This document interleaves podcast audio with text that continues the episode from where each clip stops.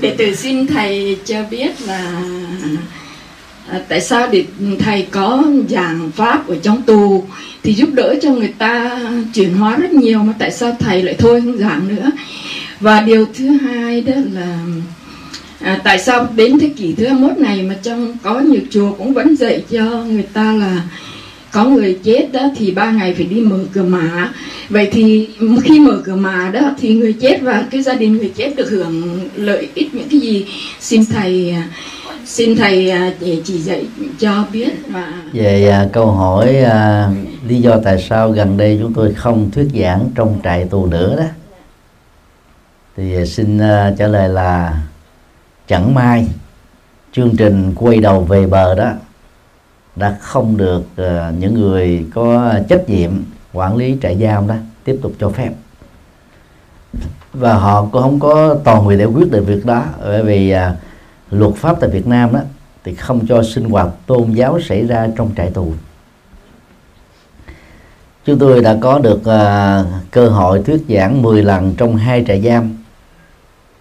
5 lần tại trại giam K20 huyện Dòng Trôm tỉnh Bến Tre và 5 buổi thuyết giảng tại trại giam Sơn Phú 4 thành phố Thái Nguyên cách Hà Nội khoảng 120 cây số. Thì tại Sơn Phú 4 thì có 5.500 phạm nhân.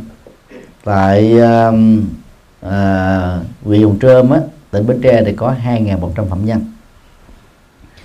Thì cái chương trình uh, thuyết giảng tại đó đó nó gồm có ba phương diện. Đầu tiên là giúp cho các phạm nhân đó nhận thức rõ rằng là sự phạm pháp đó không phải là dấu chấm cuối cùng của cuộc đời họ.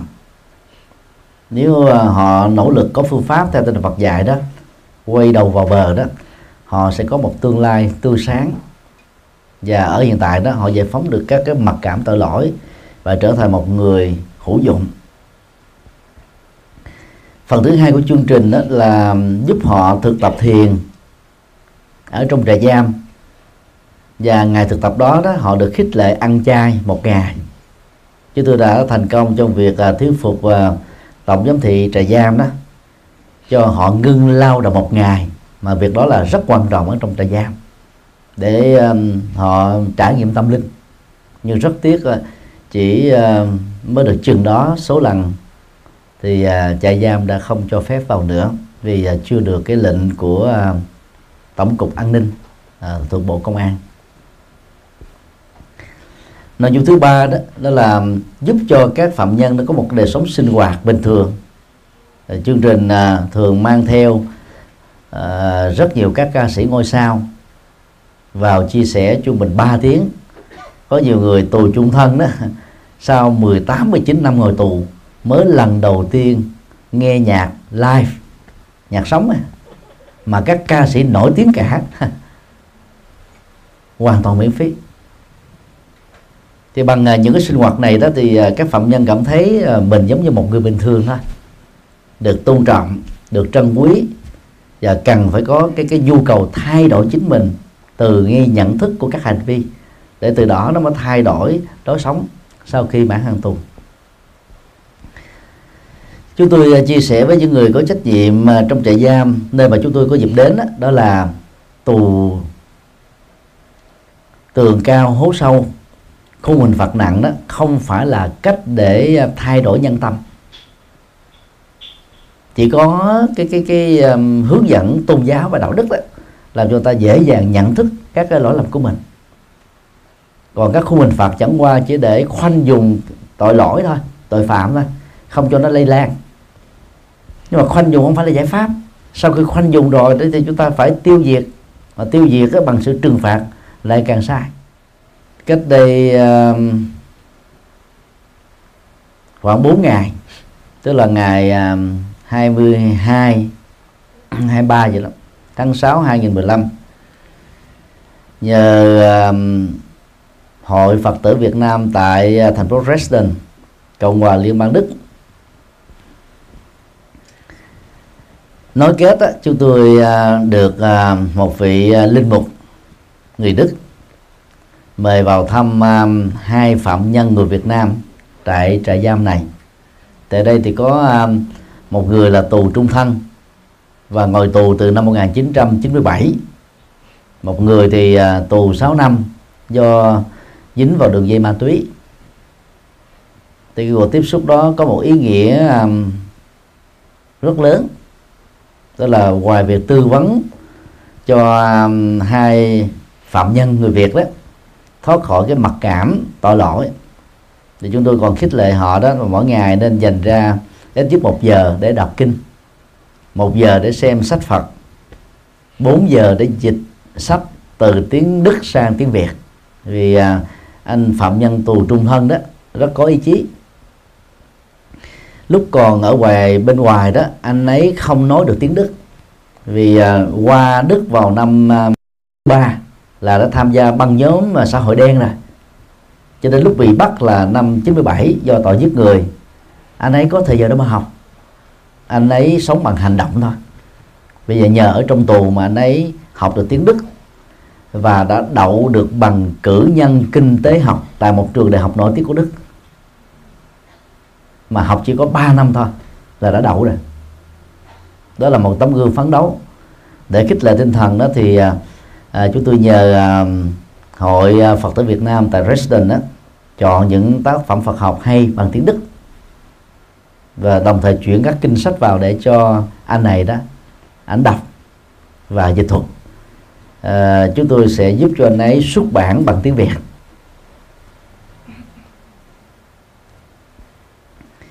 Như vậy khi mà con người à, biết à, dùng thời gian để thay đổi chính mình bằng các cái hành động cao quý hơn đó, thì à, con người lúc đó không còn cái cái thời gian để nghĩ vào những cái chuyện xấu nữa, không còn cái cơ hội để nghĩ vào những cái chuyện mặc cảm nữa.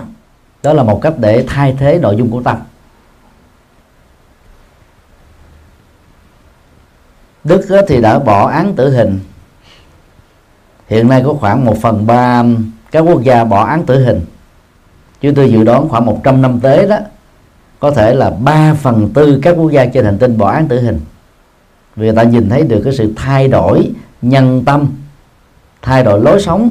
Nếu chúng ta có các cái chương trình giáo dục đúng mức bài bản cho các phạm nhân, thay vì chỉ trừng phạt họ như ở các quốc gia nghèo khó, trong đó có Việt Nam. Do đó, mặc dù à, rất tâm huyết với à, chương trình nào quay đầu về bờ chúng tôi đành phải dừng một cách bất đắc dĩ. Và chúng tôi vẫn tiếp tục nuôi hy vọng rằng là đến lúc nào đó những uh, nhân vật lãnh đạo bộ công an Việt Nam đó hiểu được cái giá trị của thiền Phật giáo và đạo đức Phật giáo trong việc chuyển hóa nhân tâm của phạm nhân đó họ sẽ mời gọi và cho phép vào trong trại tù để làm công việc đó. Đức nói riêng và phương Tây nói chung đó trong dạy tù á có tối thiểu là hai vị giáo sĩ làm công tác tiêu ý cho các phạm nhân.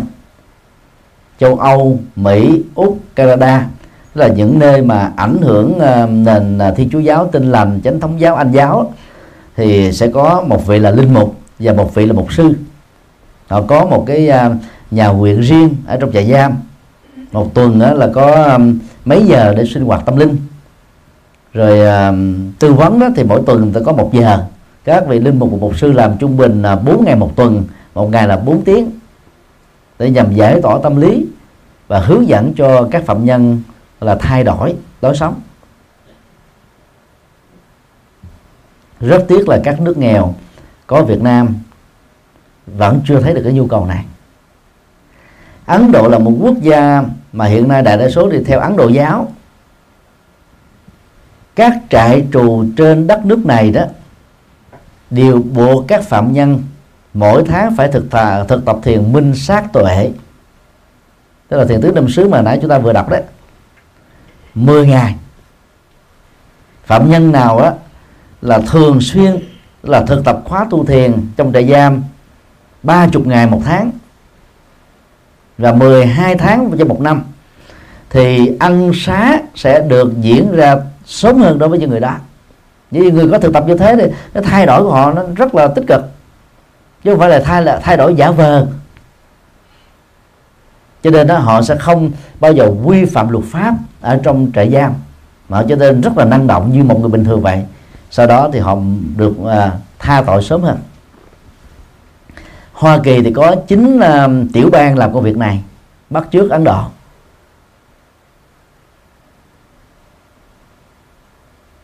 Do đó ờ, khi ờ, chúng ta có những nỗ lực giúp cho những người đã từng có một cái quá khứ đen tối đó vượt qua cái con của họ đó, thì chúng ta phải tin rằng đó, về tiềm năng đó, ai cũng có phật tính giống như nhau.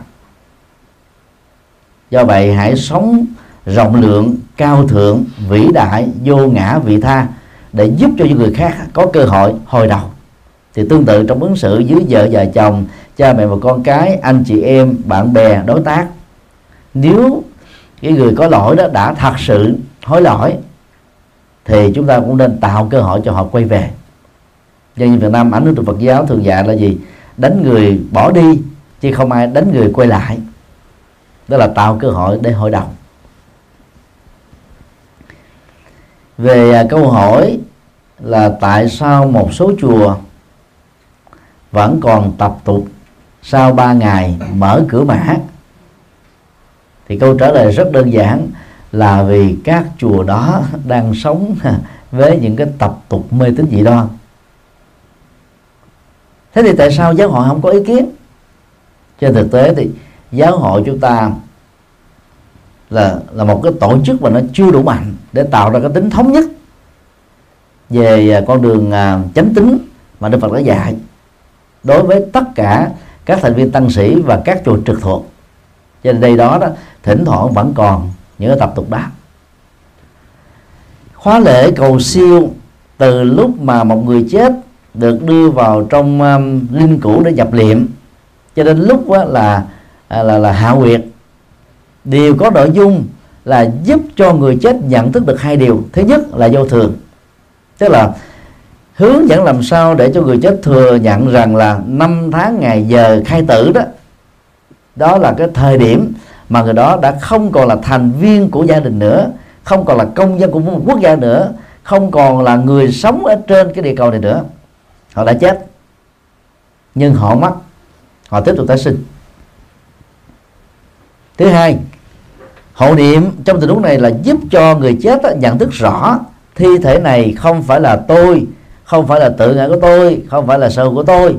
Do đó, chúng ta phải nhanh chóng lìa bỏ cơ thể này và nhanh chóng vẫy tay chào với tất cả động sản, bất động sản mà mình đã dành dụm được, gặt hái được trong suốt mấy chục năm sinh sống. Không còn sự lựa chọn khác. Trên thực tế, theo học thuyết 12 nhân duyên, bài tố đầu cho chúng ta thấy là tái sanh diễn ra ngay lập tức vô minh hành và thức. Vô minh đó là những cái hành động còn tham ái sân hận si mê chấp thủ. Hành là sự vận động của của tâm. Sau khi chết đó, cái tâm đó vẫn tiếp tục vận động. Và do đó nó mới có cái tiến trình tái sinh gọi là thức. Và đủ là thức tái sinh hay là tâm tái tục. Và chỉ trong vài tích tắc đó cái tâm thức đó thoát ra khỏi cơ thể nhập vào bào thai của một người mẹ hoặc một giống cái. Tùy theo phước thiện hay là tội lỗi mà người đó buộc phải tái sinh ta cho nên ba ngày sau không cần thiết phải phải phải mở cửa mở mà rước hương linh về. Rồi một số chùa rồi vẫn còn phương tiện. Sau khi hạ quyệt xong là rước hương linh về thỉnh hương linh lên trên bàn thờ. Nếu không thờ ở nhà thì thỉnh hương linh lên, lên trên bàn lên chùa. Rồi họ cứ ngộ nhận thế này nè. Hương linh nó bị chết rồi không còn mắt cho nên sợ họ không thấy đường. Phải là gì? Đốt một cây nhang thật là dài năm sáu tấc để nương vào cái hương khói đó mà hương linh biết chỗ mà đi theo. Thực tế đó ngay ngay cả người mù không nhìn thấy đường dẫn họ đi chợ một lần. Lần thứ hai là họ có thể tự đi và tự về được. Các hương linh á, nếu chưa siêu họ nhớ nhà của họ họ biết hết á. Chỉ cần một một cái tích tắc trong tâm tưởng nghĩ đến họ đã có mặt rồi. Cần gì phải đi mà đốt hương dẫn đi dài sợ bị tắt giữa đường là hương linh không còn thấy đường nữa, đi đi về. Rất là mê tín. Toàn là những cái phong tục tập quán phát xuất từ Trung Quốc hết, chứ không phải từ đạo Phật. Nhưng mà nó nó du nhập, nó sống với cái nền văn hóa Việt Nam quá lâu, đến độ chúng ta cứ tưởng rằng nó là của Phật giáo. Còn đạo Phật gốc tại Ấn Độ ngày nay vẫn giống như là 26 thế kỷ trước sau khi một người qua đời. Nhiều nhất là 8 giờ đồng hồ, người đó đã được làm lễ hỏa thiêu rồi. Phần lớn là hai ba tiếng sau thôi. Cho nên đó nó dẫn đến một cái tình trạng là không càng cái, không cần đến dịch vụ hòm, công thọ. Thi thể được quấn vào trong ờ, lớp lụa màu trắng, đặt lên trên là hai thanh tre. Bốn người nam khỏe trong hòa tộc đó là đưa người đó đến cái chỗ gần sông nhất, là một cái giàn quả trung bình nửa khối gỗ và phát quả thiêu. Người nữ và trẻ em không được đi theo, vì người ấn độ tin rằng đó, người nữ dễ à, mũi lòng, trẻ em dễ khóc. Và sự mũi lòng khóc lóc của họ đó gây trở ngại trong việc trì quản tiến trình tái sanh của người chết. Sau khi thiêu xong đó thì trong nhà không làm bàn thờ. Mỗi ngày không cúng tuần thất cho đến là, là trăm ngày tiểu tường đại tường cũng không có cúng. Vì người ấn độ hiểu rõ văn hóa phật giáo sau khi chết là tái sanh liền cho nên họ không phải nặng về tan tóc họ nặng về cái cuộc sống thôi. Còn khi chết đó, là họ quan niệm rất bình thường. Từ lúc chết thì cũng khổ vậy. Nhưng mà họ chấp nhận cái cái chết đó là một hiện thực nhanh hơn và họ vẫy tay chào với cái khổ đau đó cũng lẹ hơn. Ngày 17 cho đến 19 à, tháng 6 xin lỗi à, tháng 6 năm à, 2015 sau khi kết thúc hoàn pháp tại Nhật Bản đó, chúng tôi đã sang Nepal để làm từ thiện. Phái đoàn chùa giấc ngộ và giáo hội đã nhận được 270 ngàn Mỹ Kim riêng à, chùa giác ngộ là khoảng gần à, à, uh, 2.000 tỷ xin lỗi 2 tỷ. Đã tiếp tục trực tiếp và chia sẻ cho các gia đình nạn nhân. Có những gia đình chết 7 người có gia đình chết hai người. Mà tới đó đó thì chúng ta thấy đó là họ rất là thản nhiên như vậy là khóc lóc giống như người Việt Nam mình. Là nhờ họ thấm nhuần được cái cái tinh thần tôn giáo chết đó là tái sinh do đó người phật tử việt nam á, đừng quá đặt nặng về cái tập tục cúng kính cho người chết. Mà hãy làm sao khi còn sống á chúng ta hướng dẫn cho người thân của mình biết được Phật pháp tu học Phật pháp nghiêm túc. Thì sau khi chết đó, họ chết một cách nhẹ nhàng thôi. Cái an ủi lớn nhất cho những người còn lại đó là người thân chúng ta chết nhẹ nhàng. Chứ còn ai cũng phải chết Phật cũng chết các vị Bồ Tát cũng chết và người có tu á, thì chết không có bị khổ tâm thôi còn đau thân này vẫn có. Do bệnh. Rồi cũng có nhiều hòa thượng bị uh, thần kinh thực. Đó là cái cấu trúc sinh học tự nhiên của cơ thể. Chúng ta đừng có lý giải uh, tu mà còn bị bệnh chết như thế là tu không đúng. Cái đó là mê tín nói vậy là trò có những cấu trúc cơ thể đặc biệt đó dù không có tu gì bệnh xuống vài tiếng là chết thậm chí ờ, tối nằm sáng mơ mở mắt ra là chết rồi. Không có trải qua đau đớn gì hết á. Đó. đó là gen di truyền ảnh hưởng từ cái cấu trúc ờ, và ADN trên cơ thể thôi. Chứ không phải là do tu tịnh độ tông á, thì chết nhẹ nhàng tu thiền thì chết nặng hay là chết ở trong thành thần kinh thực phật, đó là những người mê tín. Và là phật tử chúng ta không nên góp phần truyền bá mê tín đó. Chết như thế nào không quan trọng. Mà quan trọng là trong trong trạng thái chết đó là người chết có làm chủ được tâm mình hay không? Còn bị bệnh thì phải chấp nhận thôi. Cho nên tóm lại, chúng ta hãy bỏ qua cái thói quen rước người đã chết về nhà ăn cơm, thăm gia đình. Đến ngày 30 Tết đừng có rước ông bà nữa. Ông mình đã chết đây 100 năm. Ông ấy đã có thể tái sinh hai lần rồi. Nếu một lần thì năm nay ông ấy cũng đã 99 tuổi còn đâu nữa mà về mà, mà, mà về mà rước. Và đến ngày mùng 3 Tết chẳng cần phải đưa ông bà đi. Còn cái dân quá uống nước với nguồn phải được truyền thừa trong gia đình từ thế hệ này sang thế hệ khác để chúng ta sống có tình người. Giữa thế hệ đi trước với thế hệ đi sau. Và thể hiện uống nước với nguồn nó có nhiều cách chứ không phải là đi thỉnh hương linh về cúng và làm được như thế thì chúng ta đang à, sống với nền văn hóa tống tán rất là thuần chất Phật. Và đỡ tốn kém đỡ sợ hãi đỡ lo âu đỡ phiền não. Xin điều hỏi khác. Cảm ơn Ni Phật kính bạch thầy. À, con có hai thắc mắc con kính nhờ thầy từ bi giải thích cho con. Câu thứ nhất à, xin thầy dạy cho con biết sự khác biệt giữa thân kiến và chấp ngã cũng như những phương pháp tu tập để phá được thân kiến và chứng được chấp ngã à, chứng được vô ngã như thế nào? Thân kiến đó, trên thực chất đó là một loại hình chấp ngã. Thân là kaya kiến là dust. Kaya dust tức là chấp vào thân. Chấp vào thân thì nó có các hình thức như sau.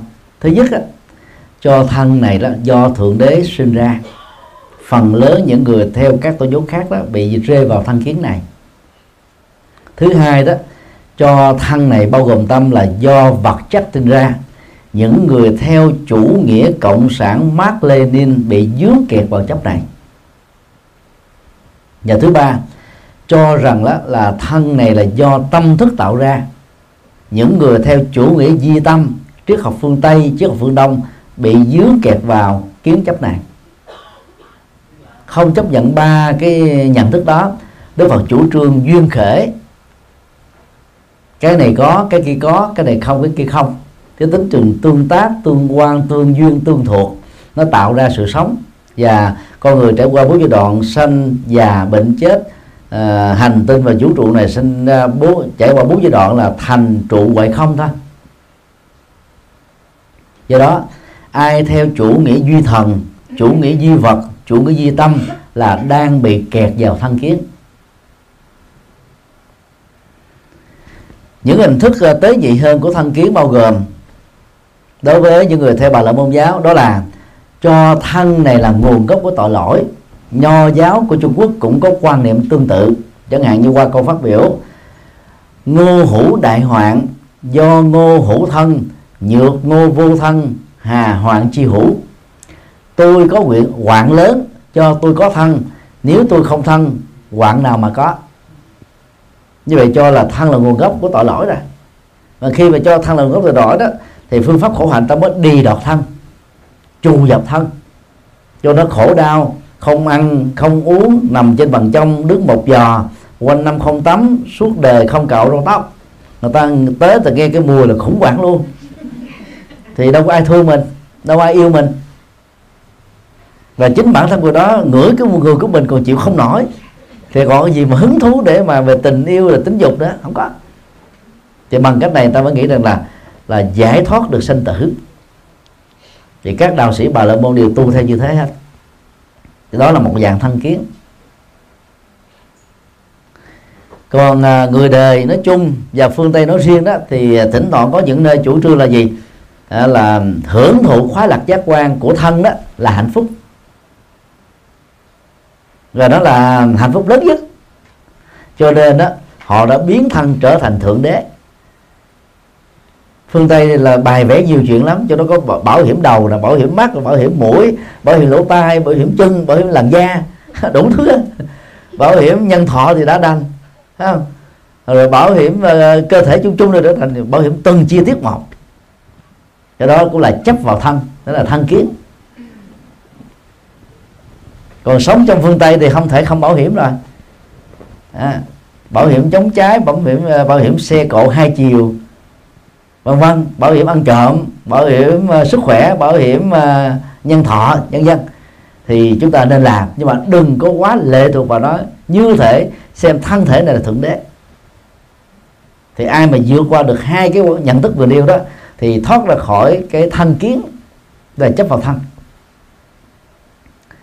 còn chấp ngã đó là một cái khái niệm chung. Chỉ do chấp vào cái cái tôi. Thì chấp ngã nó gồm có, thứ nhất là thân kiến nè.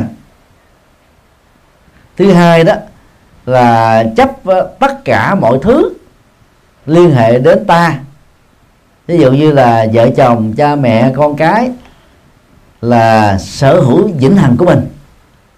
Cho nên nhiều người đó, vợ chết, cái chồng chết theo à, à, cha chết thì nhiều đứa con nó chết theo hoặc là mẹ chết thì nhiều đứa con nó khổ theo hoặc là bị tâm thần hoặc là con chết mẹ khổ theo bị tâm thần. Thì cái đó đều thuộc về chấp ngã hết. Chấp ngã đây trong cái mối quan hệ liên lụy cái nỗi khổ niềm đau giữa người thân với chúng ta. Phần lớn nhiều bậc cha mẹ nếu mà không khéo tu Phật giáo bị kẹt vào cái này. Đến mùa thi ở Việt Nam là cha mẹ khổ lắm. Đứa con á, ngồi trong phòng thi thì cha mẹ ngồi trên yên xe ở trước cổng trường đó thấp thỏm theo. Ren ren ren ren hết giờ ờ, uh, làm bài. Năm phút sau từ ở trong uh, trường đi ra cổng nếu đứa con mặt hớn hở là cha mẹ là mừng hết lớn. Mà nếu đứa mặt đứa con nó lạnh như chùa bà đanh đó, thì cha mẹ cũng buồn luôn. Thì biết rằng là con mình làm không được sẽ thi rớt. Đó là chấp ngã sở hữu mà mình thức chấp ngã bằng cái tính liên lụy. Thay vì trách nhiệm á mình vẫn thực hiện. Nhưng mà mình phải độc lập với cái liên lụy đó để chi? Mình không có dướng keo vào nó thì mình mới đủ bình tĩnh mà giúp cho người thân chúng ta được bình tĩnh vượt qua cái khổ đau. Nên là chấp ngã bao gồm có ba hình thức. À, chấp à, thân thể này là tôi là tự ngã của tôi là sở của tôi làm cho chúng ta bị dướng kẹp vào nó và khổ về nó rất là nhiều. Đồng thời là chấp người thân của chúng ta là sở hữu của tôi. Về tính trách nhiệm cho quan hệ quyết thống đó. Thì à, khi mình quan quan niệm rằng đó là một cái sở hữu của mình đó mình có có có tinh thần hơn. Người cha người mẹ làm hết mình vì nghĩ rằng là trong tương lai đứa con mình sẽ thừa, thừa kế một. Nhưng mà nếu chúng ta vượt qua được cái chấp ngã đó, thì cái lòng tự bi chúng ta sẽ mở rộng với nhiều thành phần hơn. Rồi lúc đó đứa con của mình nó đâu xứng đáng như là nhiều đứa đứa con của nhiều gia đình khác đâu. Nhưng vì nó không có huyết thống cho nên mình không có quan tâm đến nỗi khổ niềm đau của nhiều người mình không có điếm xỉa đến. Còn nỗi khổ niềm đau của đứa con mình là mình mất ăn, bỏ ngủ dân dân nên học theo đạo Phật đó, chúng ta có lòng từ bi là không nên thừa kế toàn bộ gia tài của mình để lại cho con. Cho nó một phần thôi và cho nó cái kiến thức cũng như là phương pháp để làm giàu bằng đôi tay và khối óc của nó. Số tiền còn lại, chúng ta di chúc cho các cái công trình việc nghĩa việc thiện việc chùa vân vân. Tỷ phú à, Warren Buffett giàu nhất hành tinh. Tỷ phú Bill Gates giàu nhất gì hành tinh. Hai người đó trên lệch nhau là trên hai chục tuổi kết bạn tâm giao của nhau. Và hai người góp vào cái quỹ mang tên uh, Bill Gates và Melinda để uh, để để um, tạo ra cái nguồn quỹ từ thiện cho các châu lục ở mức độ quy mô và quy mô. Và người ta để là một phần nhỏ cho con cháu kế thừa thôi. Đó là người ta đã vượt qua được một cái phần chấp ngã sở hữu. Mà thông thường về tính trách nhiệm chúng ta xem nó là một cái biện hộ hợp pháp. Tu tập uh, vô ngã theo Phật giáo không phải là chúng ta phủ tính uh, trách nhiệm về pháp lý và dân sự của các hành vi mà là chúng ta nhẹ nhàng về nó. Tức là mình có trách nhiệm về nó nhưng mà khi người thân mình bị khổ đau chúng ta không có liên lụy đến. Cho ta đứng độc lập để giúp cho người đó vượt qua. Và khi đối diện chúa cái chết do sanh ly tử biệt chúng ta cũng nhẹ nhàng biến nỗi khổ niềm đau của cái chết trở thành các hành động phước báo cụ thể để kẻ còn lẫn người mất để được lệ lạc. Còn chấp ngã nó còn nhiều hình thức tế nhị lắm chấp vào lề thị phi cũng là chấp ngã. Vì mình nghĩ rằng người ta đang nói mình. Chấp vào mặc cảm cũng là chấp ngã. Chấp vào cái cống cao cũng là chấp ngã. Hai phương diện mà mà mà dễ thấy nhất của cái chấp ngã là gì? Là cống cao và và mặc cảm. Cống cao giống như cái bánh xe, nó bơm đầy hơi, dễ bị nổ lốp còn cái mặc cảm nó giống như chiếc xe bị xì, không chạy được. Còn gọi đủ thì chấp ngã nó gồm có bốn phương diện. Ngã si tức là si mê, về mình. Ngã kiến, như là thân kiến, giống nhau. Ngã mạng, gồm có cống cao và mặc cảm. Ngã ái, là thương yêu chính mình. Thương mình quá mức, cho nên đó rất là dễ mũi lòng, rất là có cảm giác dễ bị xúc phạm, dễ bị thương tổn. Dễ hờn, dễ giỏi, dễ ganh, dễ tị. Đó là những hình thái chấp vào cái tôi. Mà người tu học Phật đó, cần phải nỗ lực tháo mở nó chuyển hóa nó. Thì giờ đó đời sống chúng ta trở nên rất là hạnh phúc. À, xin đi câu hỏi khác. Một người vừa mất thì thần thức sẽ được tái sanh tức khắc. À, nhưng mà con cũng nhớ là trong con có đọc trong bài kinh nào đó thì có kể là câu chuyện vào thời Đức Phật. Có một vị tỳ kheo vừa qua đời thì Đức Phật ngăn cản không cho các vị tỳ kheo khác chia chia phân phối cái y áo và đồ dùng của vị tỳ kheo đó mà phải chờ 7 ngày sau mới được. Vì sợ thần thức của à, vị tỳ kheo mà vừa qua đời đó còn lẫn quẩn đâu đó thì họ ổng sẽ nổi sân để ổng bị đọa.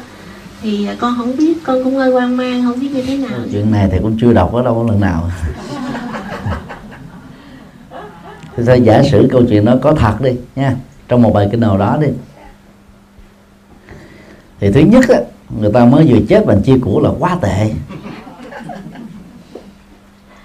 Là những người đồng tu cũng giống như là huyết thống ấy mà thì trong cái ngày tang lễ thì chỉ lo tang lễ thôi. Mọi thứ còn lại gác bỏ hết một bên. Thậm chí người ta phải bỏ tiền ra tiền túi riêng của mình để lo tang lễ của người thân mình thế có lý đâu mà người đó chết thì mình chia của mà của đó cũng của mình đâu mà chia. Còn theo luật tăng đoàn đó một thành viên tu sĩ mà qua đời toàn bộ các cái sở hữu người đó tiếp nhận được bá tánh nó trở thành là của toàn bộ tăng tăng đoàn. Chứ không phải chờ một người nào được quyền kế thừa đó và cái đó đó nó phải được diễn ra bằng một cái biểu quyết tăng đoàn là sử dụng cái đó cho việc gì. Biểu quyết đó đó là, là cần phải được thực hiện ba lần rồi người ta còn phải để một cái thời gian. Mà theo cái tập tục đó, ở tại Việt Nam đó khi một vị thầy mà chết toàn bộ tài sản của đó người ta để đến 49 ngày sau. Thậm chí tủ riêng người ta cũng không mở. Đến sau 49 ngày người ta mới mở ra. Trong đó có di chúc gì thì đọc ra cho toàn thể nghe. Còn nếu không có di chúc thì theo luật Phật người ta mới lấy cái đó sung vào cái công nguyện của ngôi chùa. Rồi tăng đoàn mới dựa vào đó mà sử dụng cho các mục đích cao quý do đó đó là người thân đó khi đối diện trước cái chết đó, thì một số người nôn nóng coi cha mình mẹ mình để lại di chúc cái gì cho mình. Ừ. Thì lo giành giật lẫn nhau thôi. Thì nó rất là phản cảm. Cái công việc mà chúng ta cần phải làm đó là gì? Đổ dồn tập trung hết cho người chết. Mời các thầy các sư cô đến làm lễ hộ niệm hướng dẫn một cách là chu đáo lễ tiến hành một cách chu tất. Rồi mọi việc kia nó còn lại nó không mất đi vào đâu. Từ từ à, chúng ta giải quyết cũng được. Còn trên thực tế đó thì à, những người làm thiện ở mức độ trung bình thôi. Sau khi chết là thường tái sanh lập tức. Các tu sĩ do có tu học thực tập vô ngã cái cơ hội tái sanh ngay tức tắc là rất cao. Có thể nói là chín mươi mấy phần trăm chỉ có những người là tu dởm đó thì thì có thể là bị dướng kẹt. Nên người tại gia người ta còn buông bỏ được. Bằng bố thí cúng dường. Chứ lẽ người tu không làm được. Cho đó là mình không có sợ. Là người chết thì là chưa được tái sinh. Rồi thấy cái cảnh này, cảnh nọ là giận lên cái chuyện đó là rất hiếm. Nếu không nói là học có. Giả sử mà việc xấu đó có từng xảy ra đi, cũng không vì thế mà người chết đó, dù là tu hay là không tu, sân hận mà sanh vào cảnh giới xấu, không có. Người sân không sanh vào cảnh giới xấu nên nhớ như thế. Người sân ở kiếp này, nhất là ở cái lúc mà gần chết, thì khi sanh ra, ông ấy hoặc bà ấy có cái tố chất sân, nổi trội hơn những cá tính còn lại thế thôi. Cái dễ nóng nảy, dễ bực tức, dễ căng thẳng, dễ bạo bọ vì cái cá tính mình nó nó tiếp nối lẫn nhau nó tạo ra như là một cái bẩm chất. Người ta thường nói nó giống như là thiên tính hay là bẩm chất vậy. Còn một cái động tác sân đó, nó không thể nào diệt hết tất cả các công đức mà người đó đã đã tạo được. Ngoại trừ người đó giết người, thì cái tội đó nó nặng. Nó xóa rất là nhiều cái cái phước nghiệp khác. Còn giận lên, bực tức lên, khó khăn lên, thì cái đâu có thể về mà đỏ được. Trong một kiếp người có biết bao nhiêu là người, người ta nóng nảy chửi bế đánh đập. Cho nên vậy cái ta đọa xuống địa ngục hết rồi. Ta vẫn sống nhân răng đó chứ có sao đâu. Do đó là mình phải tập để chuyển hóa tâm nóng giận để mình không có bị, bị bực tức khó chịu. Hồi à, năm à, 84 từ à, đến 85 thì chùa ở Sài Gòn nói riêng và trên toàn quốc nói chung á, đến 8 giờ tối là các tu sĩ không được ngủ ở chùa.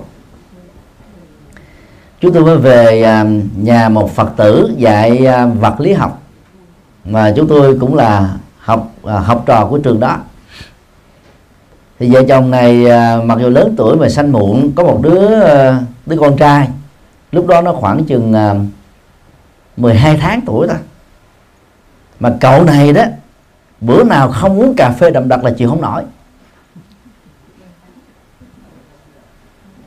Nó nghe mùi cà phê là nó buộc cha mẹ nó phải pha cà phê thôi.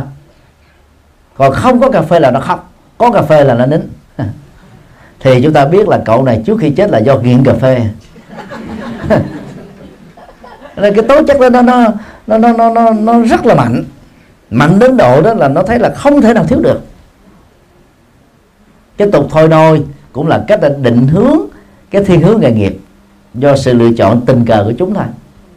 Cái gì mà chúng đã huấn luyện mấy chục năm ở cái kiếp trước mà cách đó mới mới chưa đầy hai năm.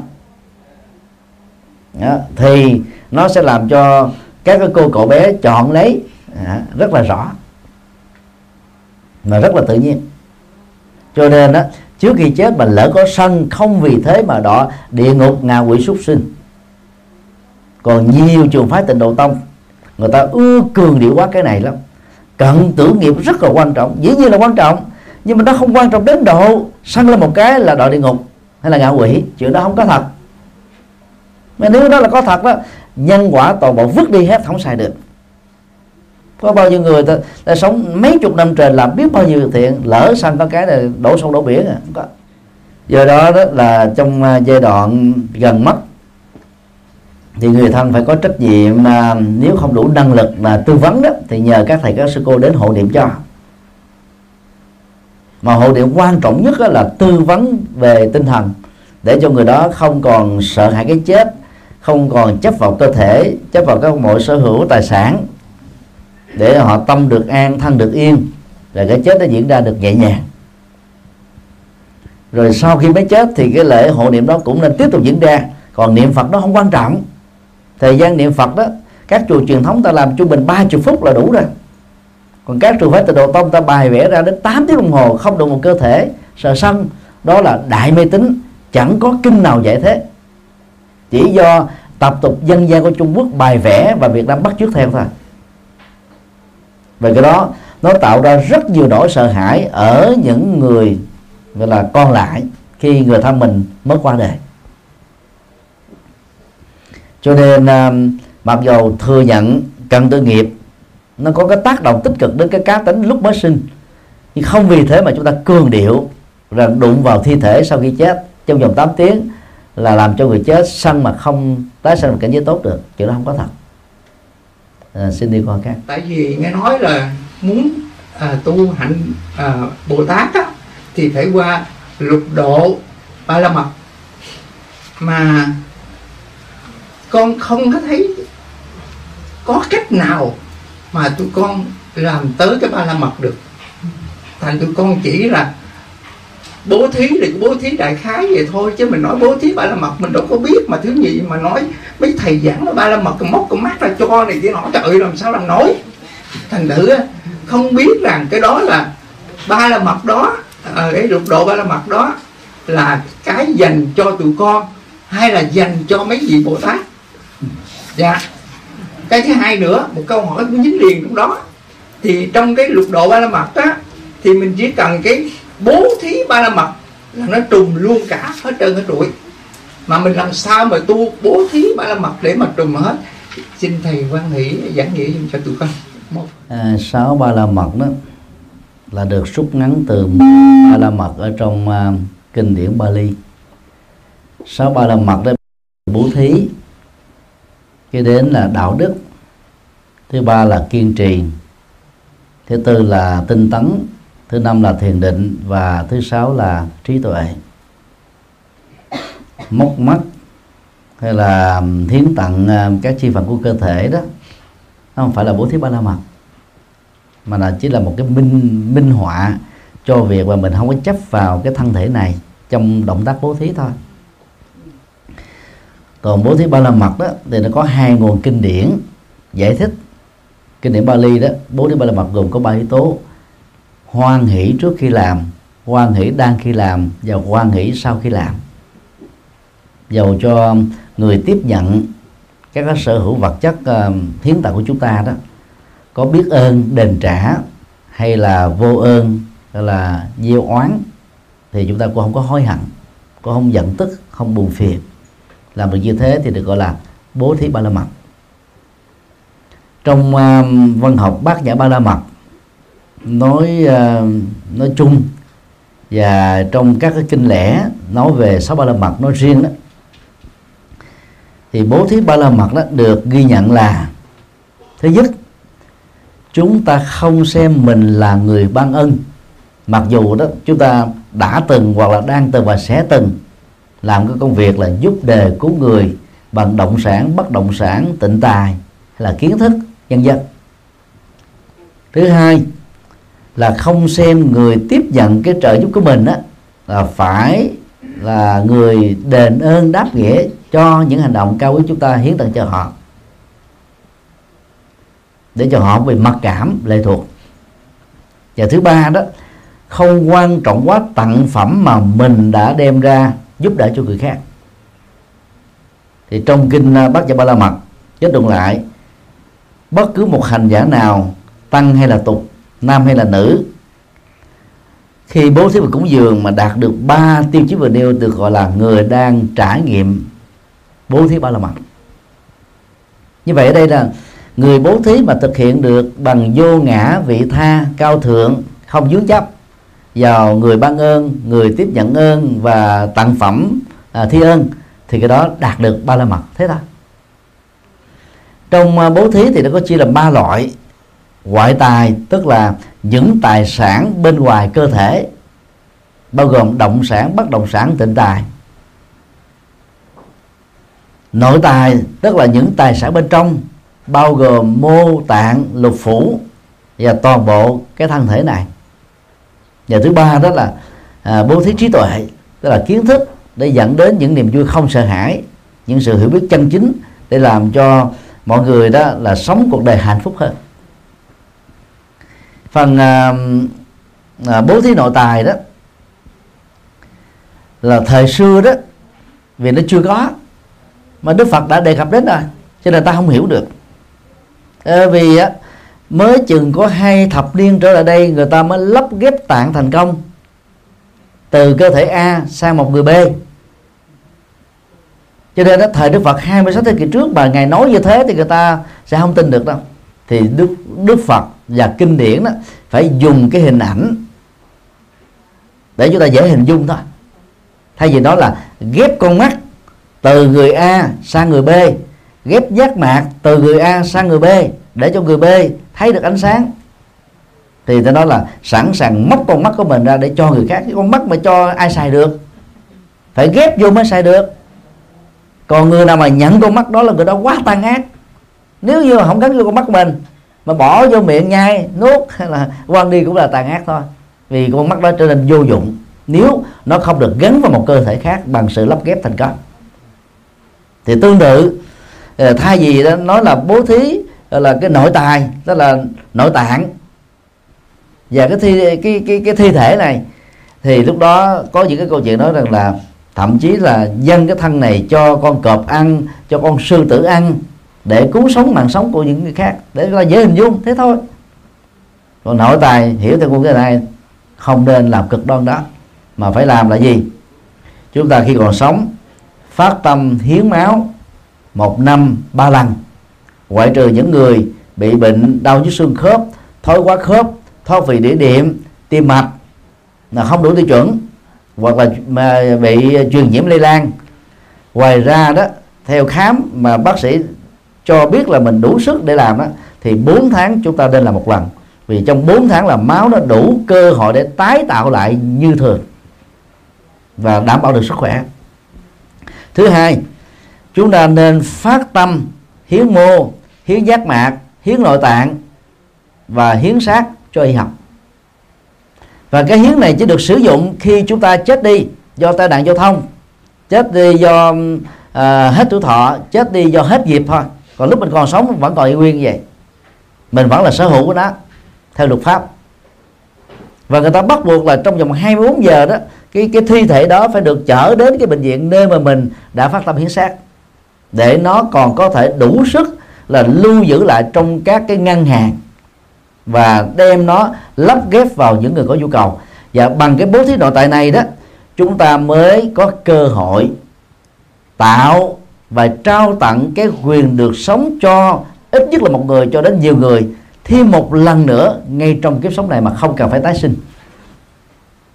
Ví dụ như một người có sức khỏe tốt, lục phủ, ngũ tạng tốt, mắt tốt, thì sau khi chết à, nếu trong vòng vài giờ mà trở về ờ, à, trở đến à, bệnh viện thì gan đó có thể thế cho một người khác để người đó tiếp tục sống thận thế cho một người khác người đó sống gan, ờ, tim một người khác giác mạc ờ, cho một người mù người mù có thể nhìn thấy được.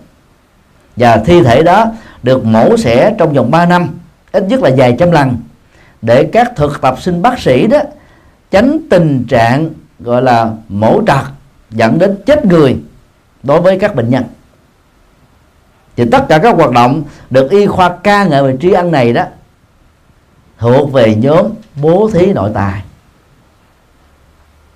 Còn bản thân bố thí nội tài chưa phải là ba la mật. Ba la mật nó thuộc về thái độ. Nếu mà mình không xem, mình là người ban ơn, người khác là tiếp nhận ơn, và cái cái tặng phẩm, bao gồm thi thể này, thân thể này là cái gì đó quá ghê gớm, thì chúng ta được xem là bố thí ba la mật. Như vậy bố thí lớn hay nhỏ hay vừa, mà có tâm vô ngã, thái độ vị tha tâm uh, tinh thần cao thượng thì được gọi là bố thí ba la mật. Do đó các quý phật tử khi uh, chúng ta còn sống có được phước báo tài sản của cải đừng nên đánh mất cơ hội bố thí và cúng dường. Phần lớn chúng ta chỉ có thói quen bố thí cúng dường vào những cái việc uh, hỷ và ưu. Hỷ là việc vui chẳng hạn như là thăng quan tiến chất rồi mừng uh, sinh nhật là mừng lễ cưới rồi uh, mừng uh, uh, lạc thành nha thì chúng ta mới phát tâm làm việc làm. Còn khi có việc ưu tức là tan tóc chết chóc buồn phiền bệnh tật thì chúng ta mới đi làm phước để cầu phúc gọi là chuộc lại uh, cho mình được khỏe mạnh. Chứ chúng ta ít khi phát tâm làm việc đó trong những cái tình huống bình thường lắm. Còn người tu học Phật đó thì đừng chờ đến hai cái dịp này mới làm. Mà chúng ta thấy cái việc làm đó là làm cho chính mình cho nên đó là tạo cơ hội thường xuyên. Và khi làm phải làm bằng tâm cao thượng thì trở thành là bố thí ba la mật. Nhưng mà bố thí ba la mật nó không bao thể là bao gồm hết năm ba la mật còn lại. Nó có thể có liên hệ đến, ví dụ như trong lúc mình bố thí, thì tự động mình đâu đi ăn cắp bên trong người khác. Chứ một tay này ban tặng, một tay này ăn cắp vào thì vô ích là vô ích. Cho nên lúc đó chúng ta đang được gọi là giữ giới và người bố thí nào cũng phải siêng năng làm là 12 con giáp ở phương tây này tuổi nào cũng là tuổi con trâu. À, mình làm mình dành dụm cái đó là gọi là tinh tấn. À, trong cái bố thí để có tiền như thế chúng ta phải có tinh tấn. Và tinh tấn thôi chưa đủ chúng ta phải kiên trì. Đôi lúc bị nói nặng nói nhẹ để xếp mình cũng ráng cứng rắn chịu đựng chứ mà không mất việc. Như vậy chúng ta có cái kiên trì ba la mật. Rồi đó muốn không bị nỗi khổ niềm đau chi phối thì về nhà phải ráng ngồi ngồi thiền hoặc là đang bị ta chửi phải ráng ngồi thiền để tâm được tĩnh tại không nói dần giữ lại không phản ứng dần giữ lại thì chúng ta có thiền định. Và trong lúc đó mở một quyển kinh đã đọc đó, nghiền ngẫm lời kinh Phật dạy rồi thực tập lời kinh Phật dạy thì chúng ta có trí tuệ ba la mật. Như vậy trong cái bố thí nó có thể có cái liên hệ đến có tương tác đến chứ nó không thể bao gồm hết được về nghĩa đen. Nó có tương tác về nghĩa bóng thì có. Và do đó ngoài bố thí ba la mật chúng ta phải thực tập đạo đức rồi à, à, tinh tấn à, kiên trì thiền định và trí tuệ. Mỗi thứ nó có cái giá trị trị liệu khác nhau. Và phối hợp cả sáu ba la mật lại lại đó thì chúng ta trở thành là một bồ tát hay là bồ tát thứ thiệt. Còn bình thường mình chỉ là bồ tát tập sự thôi. À, hoặc là bồ tát đó là một ngày bồ tát nửa ngày còn bồ tát được một tháng. À, còn đầy đủ sáu ba la mật đó là bồ tát thiệt. Và bồ tát thiệt đó rất là lợi ích cho cuộc đời. Và bằng tinh thần này đó thì chúng tôi tha thiết kêu gọi các quý phật tử chịu khó, hiến máu phát tâm hiến xác, hiến mô, hiến tạng, hiến thi thể cho y khoa. Còn à, có điều kiện tài chính thì phát tâm cúng dường, xây chùa, ấn tống, in kinh à, làm phước, tu đức, bố thí à, giúp đời của người. Những gì mình làm được là nên làm đừng chờ khi chết rồi mới làm vì chết rồi mất khả năng làm. À, xin đi hỏi khác. Ờ, ba câu hỏi. Nhiều như vậy. Dạ đây là những câu hỏi rất ngắn. Dạ, rất là... thưa câu hỏi thứ nhất là uh, có một cái vụ mà con thường nghe trong vài năm trở lại gần đây. Uh, tại sao mình phải gọi là đó là kính nể và lịch sự khi mình gọi thí dụ một uh, một thầy tu hay là thượng tọa ví dụ như thích uh, minh uh, tuệ gì đó thì cái thượng tọa thượng minh rồi hạ tuệ. Tại sao mình phải rắc rối như vậy mới được gọi là lịch sự? Rồi kinh để.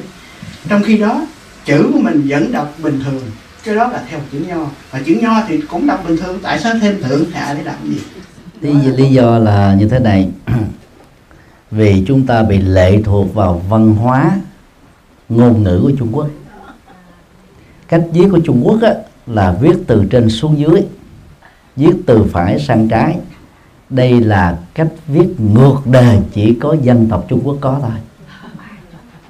Không giống ai. Và người Trung Quốc á, mới thể hiện cái sự tôn kính. Đối với những người mình tôn kính á, thì cái tên pháp danh nó có hai chữ. Vì viết từ trên xuống dưới mà cái chữ đầu thì gọi là thượng tức là ở trên chữ ờ, thứ hai đó là bên dưới thì gọi là hạ. Cho nên ta mới gọi là ờ, thí dụ như là hòa thượng thiện hoa thì gọi là hòa thượng à, thích thượng thiện hạ hoa.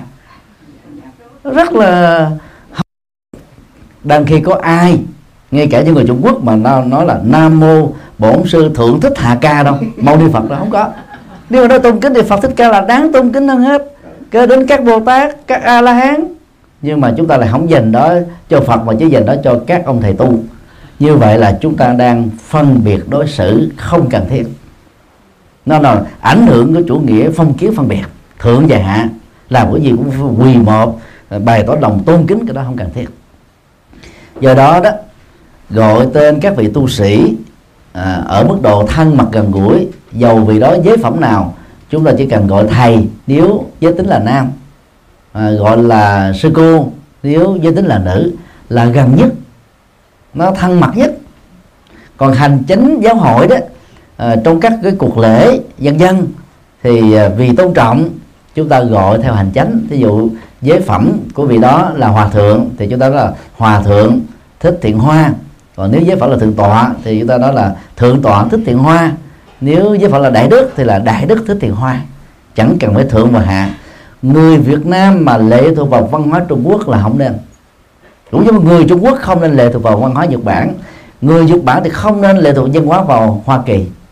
Văn hóa nước nào phải có cái cái cái chỗ nước độc lập. Mà đang khi Việt Nam hiện nay đó, chúng ta bị lệ thuộc vào văn hóa Trung Quốc quá nhiều. Điển chùa, câu đối chùa, nghi thức tụng niệm trong chùa, áo mặc của tăng ni Phật tử là gần như nhập cản nguyên si từ văn hóa của Trung Quốc. Điều đó không thích hợp. Cho nên trong hai thập niên qua, chúng tôi tha thiết kêu gọi ở nhiều nơi là chùa Việt Nam phải thể hiện văn hóa Việt Nam. Chúng ta phải có kiến trúc mỹ thuật Việt Nam, có bản chùa Việt Nam, câu đối Việt Nam, tượng Phật mỹ thuật Việt Nam là áo y phục, pháp phục của mỹ thuật Việt Nam. Và ngôn ngữ kinh điển phải là ngôn ngữ thuần Việt cho cộng đồng Việt Nam, chứ không nên tiếp tục sử dụng của Trung Quốc. Và do vậy, cái từ thượng và hạ trong sưng hô tôn kính của Trung Quốc là không thích hợp với văn hóa của người Việt Nam, nên không nên tiếp tục dùng nữa. Xin đi câu hỏi khác. Câu hỏi thứ hai là, theo Đức Phật có nói, cái sự tái sanh của ờ, một động vật, một sinh vật nói chung, là do sự phối hợp của cha và của mẹ nhưng mà cái đó không cũng không có thể đủ cái yếu tố để mà tái sinh được. Phải có cái tâm tái sinh hay là cái cái thức tái sinh thì mới hợp lại mới được cấu tạo thành là một sinh vật mới. Thưa thầy cái đó đó là nói riêng cho cái động vật người hay là những động vật khác cũng chẳng hạn.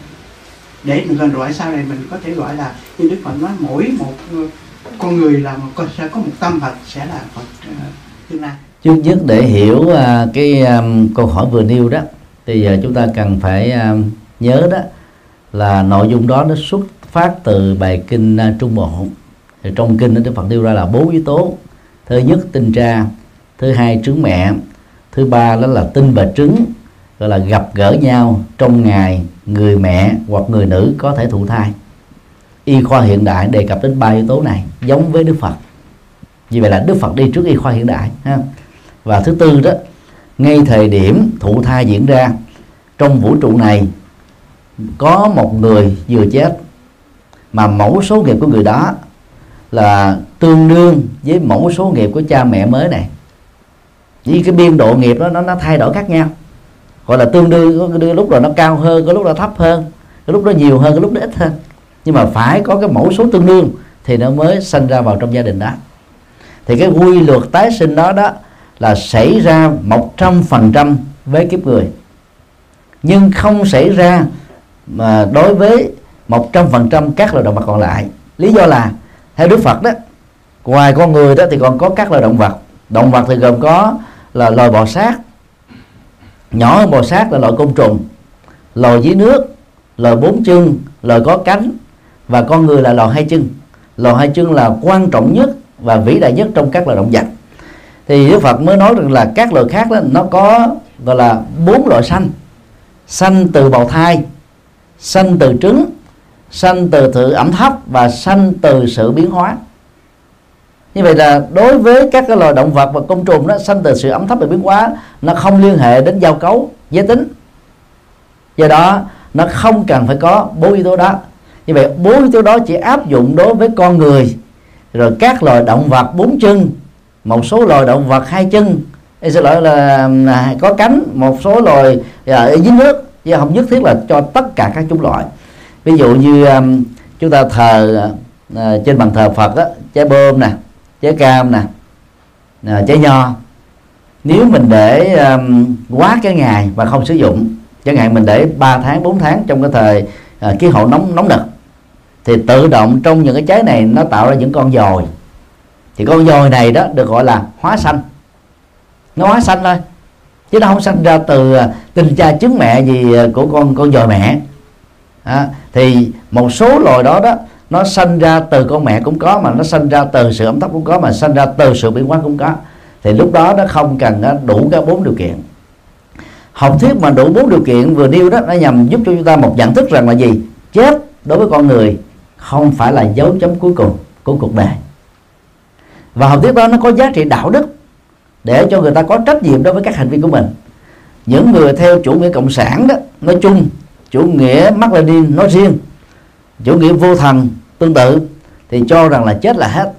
Cho nên nó chỉ cần một cái cám bẫy, cạm bẫy, một cái cám dỗ, một cái sức ép thôi. Khi họ nhìn thấy là cái kết cục của người thì cái ác là giống nhau, cho nên họ rất dễ làm những việc xấu. Người nào mà không tin kiếp sau là dễ làm việc xấu lắm do đó khi mình nghĩ là thức tái sanh hay là tâm tái tục tiếp tục với diễn ra để có mặt trong bào thai thì những hành vi chúng ta làm ở kiếp này đó chúng ta phải gánh lấy hậu quả ở kiếp sau. Về mặt tốt và mặt xấu của nó. Thì giá trị của học thuyết nó nằm ở chỗ đó. Do đó đó là con người đó thì uh, khi đối diện với cái chết đó, chúng ta đừng dùng cái chữ mất. Mất ngày thì đổi lại là chết ngày. Chết là kết thúc sự sống. Còn mất là nó, nó không còn nữa mà khi mình dùng động từ mất á, để chỉ cho người thân mình ra đi đó thì chúng ta sẽ tiếc nuối hồi hụi tiếc nuối khôn nguôi tiếc nuối đến độ đó người còn lại là bệnh khổ theo luôn. Cho nên mình phải đổi lại là tái sinh. Còn người đã tịnh độ thì sẽ dùng cái từ là vãng sinh. Vì người đó sẽ tiếp tục đầu thai theo nghiệp định. À, xin được hỏi các Đức Phật nói sanh ra được làm người là quá quý. Rất là khó.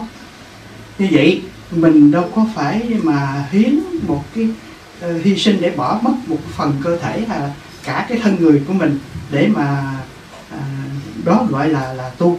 Thí dụ như một cái theo con hiểu thì hồi xưa đó bây giờ không biết còn hay không. Thì thầy tu có mấy cái cái đốt điều đốt lên đầu rồi còn hiện bây giờ đó những thầy tu cái đó con không phải đã kích nhưng còn muốn hỏi để hiểu rõ. Thì tự thiêu thân để như cúng dường hay là để hy sinh cái thân đó để đòi hỏi một cái sự độc lập cho dân tộc mình, hay đòi hỏi cái sự bất công, phải trả là sự công bình với dân tộc. Thưa cảm ơn thầy.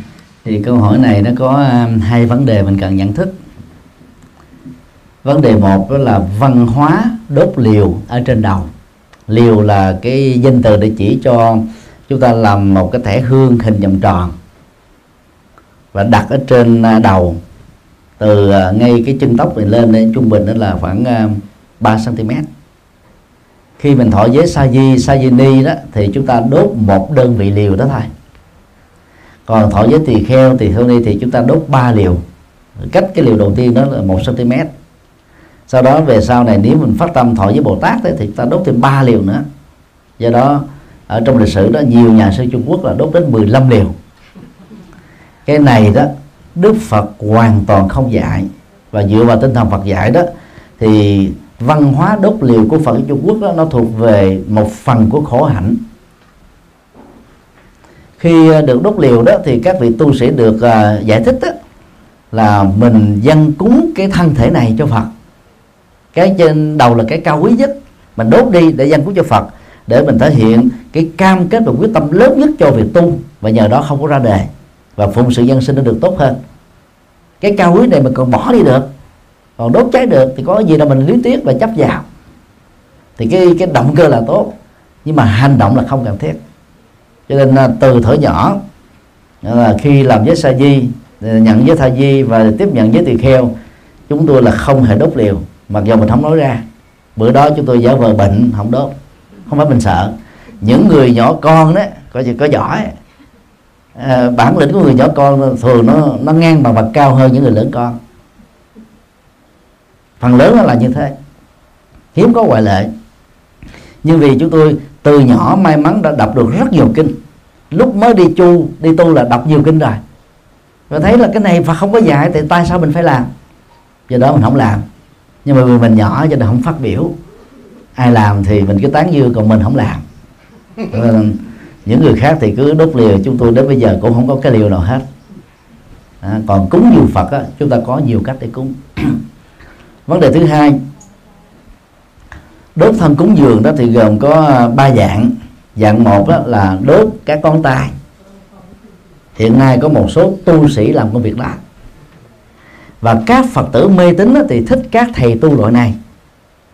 Vì họ đã dám chịu đựng cái cái nóng nhất, cái khó chịu nhất, thì tâm tha thiết của họ đối với đạo cũng là lớn cho nên đó, thầy tu nào mà chịu đốt một ngón tay hai ngón tay đó là quần chúng thì theo ào ào các hoạt động phật sự xây chùa của vị đó đó rất là thuận lợi. Ở châu âu này cũng có một số thầy làm như thế. Đó. cái này đó về phật học là không thích hợp. Nhất là phật học đại thừa. Bồ tát quan thế âm có một quá thân là một nghìn tay một nghìn con mắt bình thường á chúng ta có hai đôi tay để làm việc thôi. Thì chúng ta chỉ làm được một ca. Có bốn cái, cái bàn tay thì chúng ta làm được hai ca trong một ngày. Có sáu bàn tay thì chúng ta làm được ba ca. Ở đây cái việc phụng sự đó Bồ Tát Quan Tâm thấy là phụng sự bao nhiêu cũng không đủ cho nên phải quá thân là một ngàn bàn tay có nghĩa là làm 500 ca. Là một người mà làm bằng 500 người. Để phụng sự mà bây giờ mình có 10 ngón thì đốt tới hai ngón thì làm biến gì nữa làm sao được? Còn ba ngón khó làm lắm. Ngoài cái sự tán như của quần chúng xem mình giống như thánh sống cái bàn tay còn lại chúng ta làm rất là trở ngại. Mà Đức Phật nói đó phước tướng về chiều cao về à, thẩm mỹ là một số người có nên tận dụng nó. Và đứa, trong trong luật đó có một số trường phái luật Phật giáo đó những người mà không lành lẹn cơ thể là không cho xuất gia. Để người ta tạo cái phước tướng cho tu sĩ mà. Bây giờ mình đang lành lẹn cơ thể, có cái phước tướng, mỗi một bàn tay có năm ngón, rồi không giữ đi cắt hết hai ba ngón. Cái mùi thịt thú có có thèm đâu. Ngay vàng điện ngọc ngài còn quăng bỏ như sọt rác mà. Mấy thứ này thì có quan trọng gì? Cho nên đó, chúng ta không nên làm như thế. Trường hợp thứ hai đó là một số người à, à là phát tâm à, là đốt thân. Mà điển mẫu nhất đó là Bồ Tát Thích Quảng Đức. Thì đây là trường hợp ngoại lệ của lịch sử Phật giáo Việt Nam. Nói theo giới luật đó, thì cái đó nó có thể bị ghép vào cái tội đó là tự sát. Nhưng mà chúng ta không nên lý giải cái đó là tự sát. Vì vào năm 1963 chính thể cực đoan gia đình trị thi chúa giáo Ngô Đình Diệm muốn xóa sổ Phật giáo Việt Nam ra khỏi bản đồ chính trị tôn giáo ở tại Việt Nam. Cho nên đó mới ra lệnh triệt hạ các cờ Phật giáo. Việc đó nó diễn ra như thế này. Còn khoảng à, hai ba ngày nữa là đến à, rằm tháng tư Phật đản. Thì à, Ngô Đình Thục, Ngô Đình Diệm, Ngô Đình Du và bà Xuân đó, đi từ Huế xin lỗi đi từ Huế vào Quảng Trị để chuẩn bị khánh thành tượng Đức Mẹ La Vang ở tại Quảng Trị thì mới thấy là khắp thành phố Huế cờ Phật giáo rợp trời phất phới tung bay.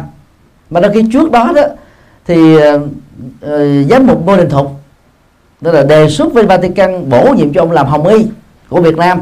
Mà theo luật Vatican lúc bấy giờ đó một quốc gia mà muốn hồng y đó thì phải có túc số tín đồ theo thiên chúa giáo. Thì bây giờ ta báo cáo rằng là nước chúng tôi không có Phật giáo. Nước chúng tôi chỉ có những người thiên chúa giáo thôi. Cho nên đó, họ phải ra lệnh triệt hạ cờ Phật giáo. Việc làm đó là sai với luật lúc bây giờ. Và đó là là là là bất công tôn giáo. Cho nên đó lãnh đạo Phật giáo từ Huế cho đến à, khắp miền Nam như là biểu tình kêu gọi hòa bình và kêu gọi đó bỏ cái à, cái chủ trương đó.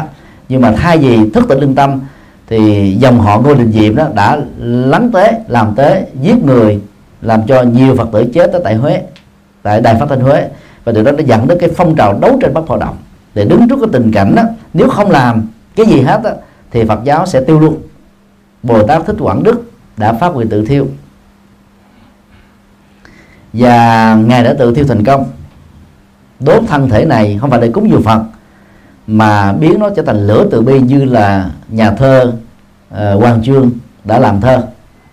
Để thức tịnh nhận thức và lương tâm của gia đình họ Ngô trước khi làm công việc từ thiêu đó hòa thượng đã dùng uh, uh, máu viết lại cái cái lời tâm huyết của mình gửi cho gia đình họ Ngô. Nhưng rất tiếc là họ đã không làm theo. Và cái quyền vọng của hòa thượng trong cái cái di chúc đó là tôi muốn bằng thân thể này lửa được thắp sáng để nhận thức lương tâm của gia đình họ ngô, tôn trọng tự do tín ngưỡng mà trong thời gian qua đó, gia đình này và chính thể này đã không tôn trọng Phật giáo. Và do vậy đó, trái tim của ngài sau khi thiêu lên 4.000 độ vẫn còn y nguyên. Hiện nay đang được lưu giữ tại ngân hàng quốc gia Việt Nam, ở bến Chuông Dương quận nhất, thành phố Hồ Chí Minh và đó là xá lệ trái tim đầu tiên trong lịch sử 2.600 năm của đạo Phật. Và người Việt Nam chúng ta hãnh diện tự hào có được xá lệ trái tim đầu tiên. Ngay cả Đức Phật cũng không có để lại xá lệ trái tim. Sau khi à, Bồ Tát Quảng Đức tự thiêu, thì à, có khoảng mười mấy vị tăng ni khác cũng phát tâm tự thiêu. Có người đó thì bất động trong lửa dữ, có người chịu không nổi cũng đứng dậy bỏ chạy rồi cũng chết và trong số đó thì hầu như không có ai để lại xá lễ đặc biệt. Như vậy cái nhân cách của Bồ Tát à, Quảng Đức là ngoại lệ.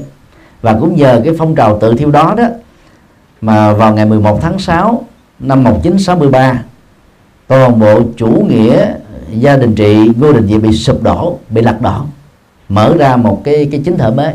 Và Phật giáo bắt đầu được bình an cho đến ngày hôm nay cho nên đó, dầu hành động tự thiêu của Bồ Tát Quảng Đức về phương diện giới luật là tự sát. Nhưng mà cái tâm từ bi và cái phát nguyện đặc biệt để lại trái tim đó làm cho chúng ta thấy rất rõ đây là cái sự hy sinh vì sự tồn vong của Phật giáo Việt Nam và vì sự tồn vong hạnh phúc của tất cả hàng triệu người Phật tử tại Việt Nam Việt Nam lúc bấy giờ. Do đó đây là ngoại đệ đáng được tôn vinh.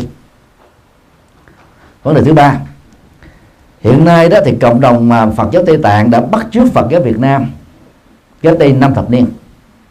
Và trong vòng mà mấy thập niên từ năm 1959 khi Trung Cộng đó xâm lăng và chiếm à, Tây Tạng đó, thì cũng đã có mấy trăm người tự thiêu rồi, mà không có người nào để lại xá lợi cả.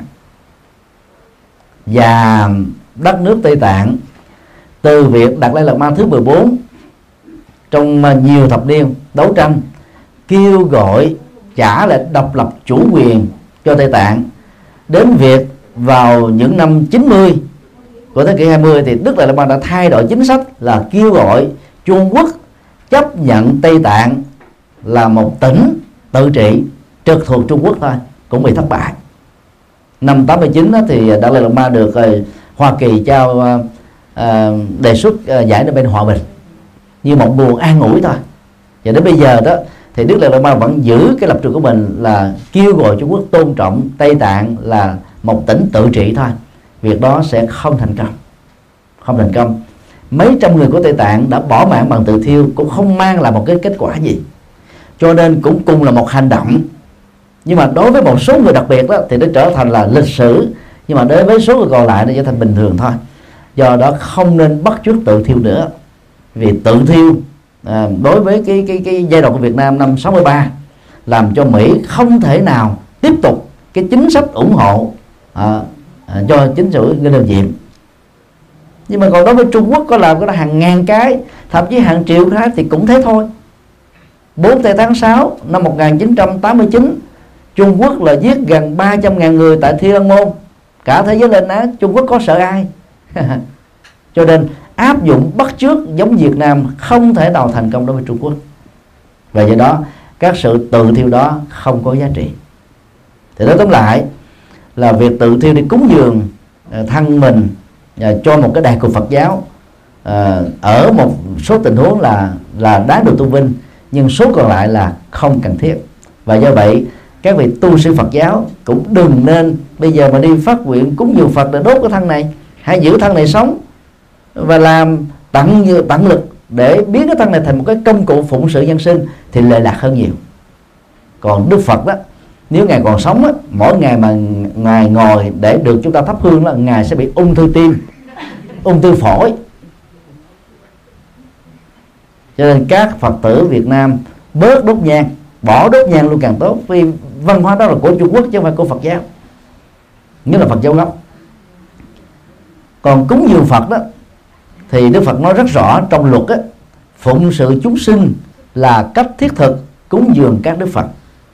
Đốt thân này không phải là cái cúng dường. Mặc dù trong kinh pháp hoa có mô tả một đoạn vị bồ tát dùng quả quan tam muội để tự thiêu cúng dường mình cho đức phật nhưng mà hành động đó không nên được bắt chước lạm dụng. Nếu chúng ta phải là bồ tát như bồ tát quang đức thì việc bắt chước hành động đó nó chẳng giống ai. Và nó cũng không dẫn đến cái kết quả tích cực gì như trong trường hợp của cộng đồng Tây Tạng, trong vòng mấy chục năm qua, từ năm 1959 cho đến ngày hôm nay. Do đó, cúng dường giới định tuệ, giải thoát và tri kiến về sự giải thoát được xem là tâm niệm mà mỗi khi thắp hương cúng dường trên bàn Phật, chúng ta đều nhớ đến. Và đây là cái cách thiết thực để sống một cuộc đời phụng sự và độ sinh. Xin đi câu hỏi khác.